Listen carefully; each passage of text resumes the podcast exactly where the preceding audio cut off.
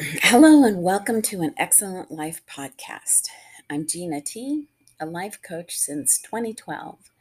I've recently been honing in on using scripture as a foundation for coaching. It's always been part of my adult life, but I wasn't sure how to use it most effectively until now. Um, now, I'm not one of those people who has memorized verses, though I know quite a few that I use in my life as reminders of why I'm here. I don't always remember the address or the book and verse, but I know where to find them. I'm working on reading through the Bible for the 12th time so that I can understand it better. Um, it's interesting that there really is so much depth and height, um, so much texture and culture in this one book. And it seems that each time I read it, I get a lot more out of it. I'm thinking about starting over and taking you with me, at least for some of the podcast episodes. With all that we see each day, it seems that in real life and online, there are countless polari- polarized views. So much animosity on one end, and then those who are trying to use kindness as a catalyst to get this living thing back on track. It makes me think of trying to start a lawnmower that's almost out of gas. You put your foot on the base to stabilize it, push the button in, and pull the string, usually several times before you hear the engine revving, just enough to get one more job done. Is that where we're at now? Trying to get one more spin around the sun? Oh my gosh, I hope not. Obviously, this old Earth needs a tune up, and a new kind of fuel as well. And I'm not just talking about fossil fuels and solar energy. We need something refreshing and rejuvenating to revive us. Or maybe we need to stop and get back to the basics, refreshing the foundation. okay, so what does that have to do with the title of this episode? Well, apparently, I've been a Christian all my life, and it wasn't until I started my own spirit and soul searching, searching that I began to understand the core substance of what that means.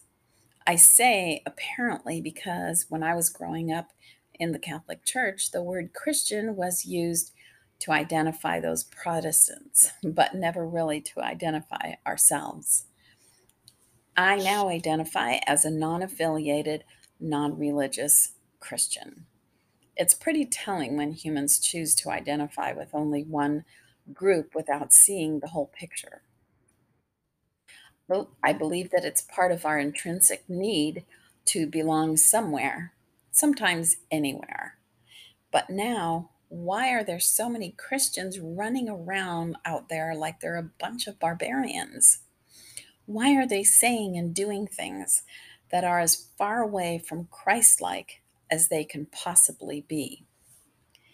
Well, the only answer that I can see is this we are all still only human with human flaws. It's not the group that is labeled a certain thing that is doing all of that, it's just a few people. When we don't level up internally to make changes to our foundation, that causes a lot of problems. When one decides to follow a certain belief but does not make changes in your own mind and life, you will continue to spew the same old things but with new words, like a dialect, the, the new lingo that you learn. And on soapboxes with misguided emotions, misdirected sermons, and more intensely, self serving agendas. Obviously, that's the most extreme version of someone who finds God or whatever the spiritual icon is that they've encountered. Unfortunately, it cannot be further from the truth of what a Christian is. This is so out of alignment with the spirit within you that it only creates even more conflict filled rhetoric. There is such an intense, disharmonizing representation of who this supreme supernatural being is that even thinking about it disturbs my spirit. All right, well, I'm still learning to slow down my thought production and expression. So I'll try to present one idea at a time, and I hope um, I'm explaining in such a way that you understand where, where I'm at. I've learned to open the eyes of my mind and heart to see the bigger picture as far as I'm capable of, capable of doing in the moment. The question of what is a Christian is one we all need to answer for ourselves if it's something we choose to be, or choose to understand so that we can add that capability of extending love and kindness into our world. Here are the elements of one answer and then a reasonable conclusion. Christian comes from the word Christ, implying one who follows the teaching of the Christ, in this case, Jesus Christ. The word Christ comes from the Greek word Christos, meaning anointed one. Oh, yeah, that reminds me that if you've ever seen the movie My Big Fat Greek Wedding, you know that everything originates from Greece. At least that's what the dad said. um, essentially, Jesus was called the Anointed One. Why? Well, the history of the Hebrews was that they were waiting for a Messiah, and many still are, because they needed someone to save them from the harsh Roman emperor, at least at that time. Messiah also means anointed one, specifically, the one anointed with oil. In those days, people were still basically barbarians. A few people, such as Hebrews, um, received rules to eventually help them control their reckless human instincts and give guidelines to a more holistic and wholesome way of thinking.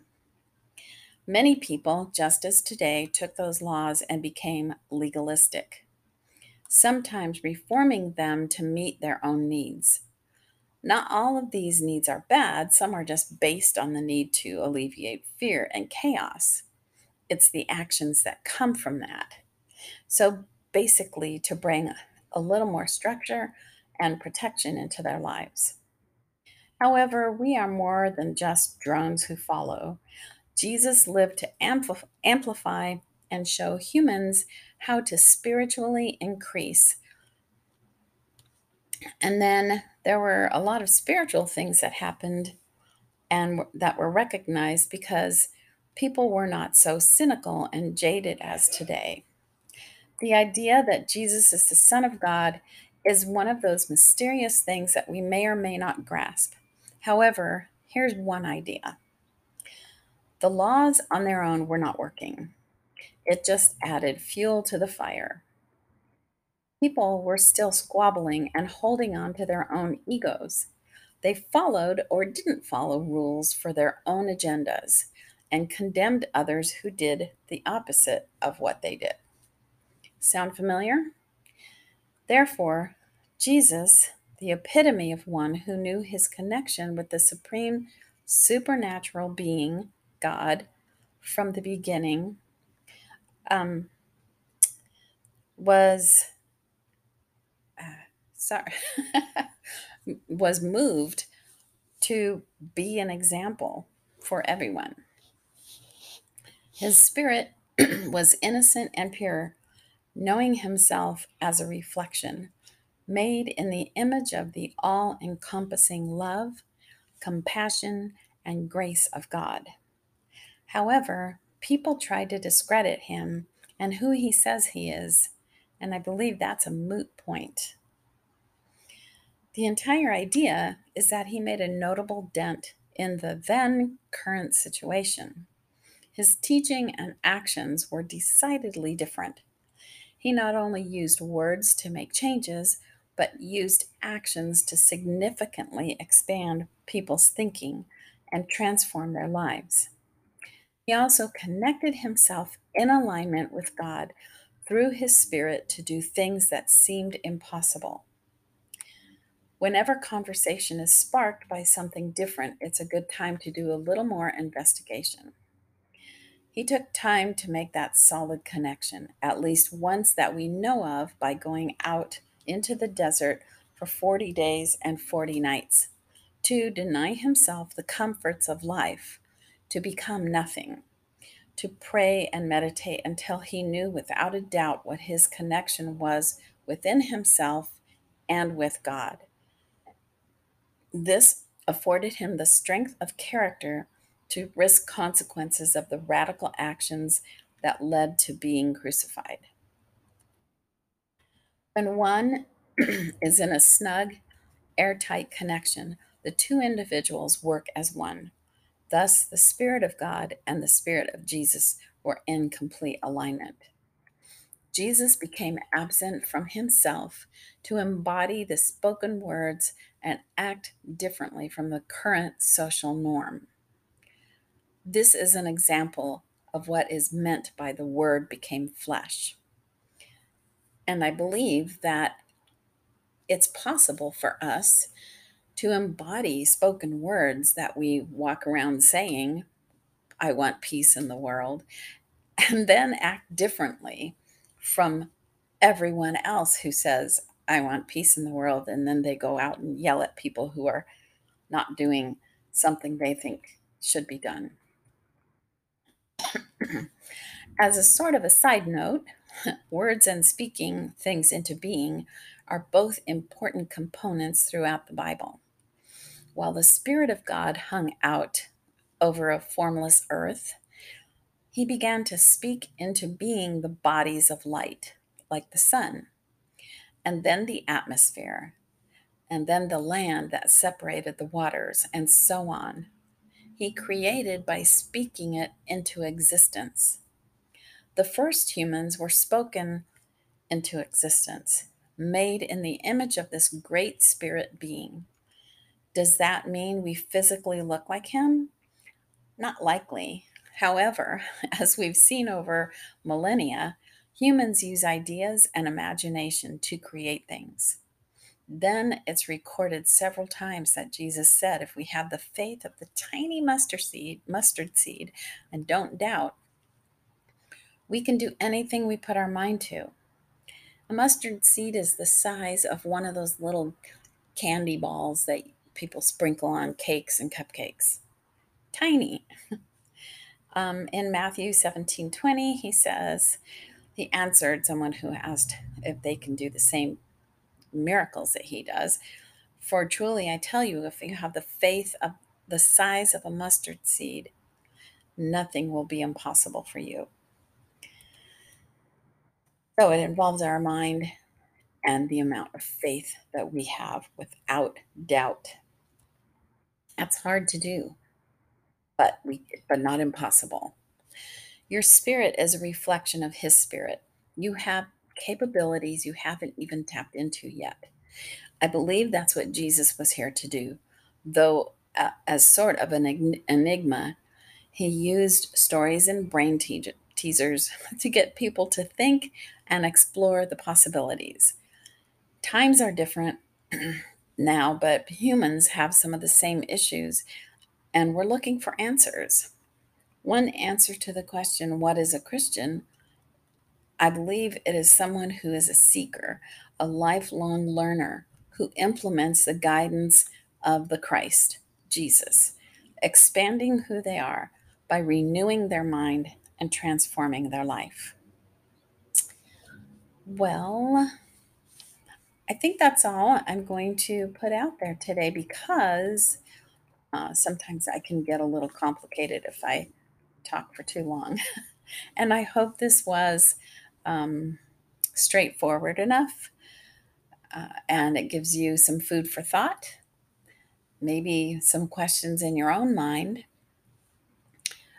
Um, oh, there was another word I was going to explain. It also means anointed, meaning that we, oh, holy. that we should be holy just as God is holy. Holy also means anointed. So it it all fits together and it all uses our heart and our mind to be in alignment with our spirit and then or at the same time become alignment with God's Holy Spirit, which um, is mentioned mentioned at the beginning of the Bible. So it's not something that just happened later on in the old I mean in the New Testament. But it says in the Genesis, God's spirit was hovering over the expanse of the universe. Okay, so there are a lot of points here, I'm sure. And I hope that it's something that um, causes you to continue to seek and learn and implement. I'll continue this discussion next time. I'm not sure if it'll be next week or the week after because I'm working on a larger project and haven't decided yet. But I will be back.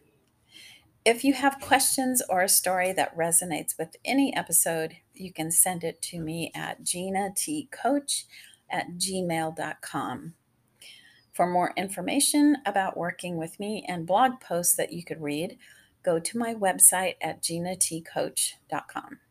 You can create your excellent life with all the different pieces that are out there, whether from me or um, from other people. But I think we're here to continue to learn, to continue to perfect who we are, even though we'll never be done doing that here.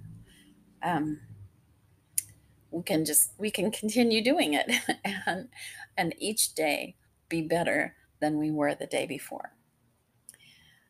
All right. If you like this podcast let me know share it with your friends and support us so we can continue bringing you more conversation that we hope adds value to you and your life. Until next time ciao. Have a wonderful evening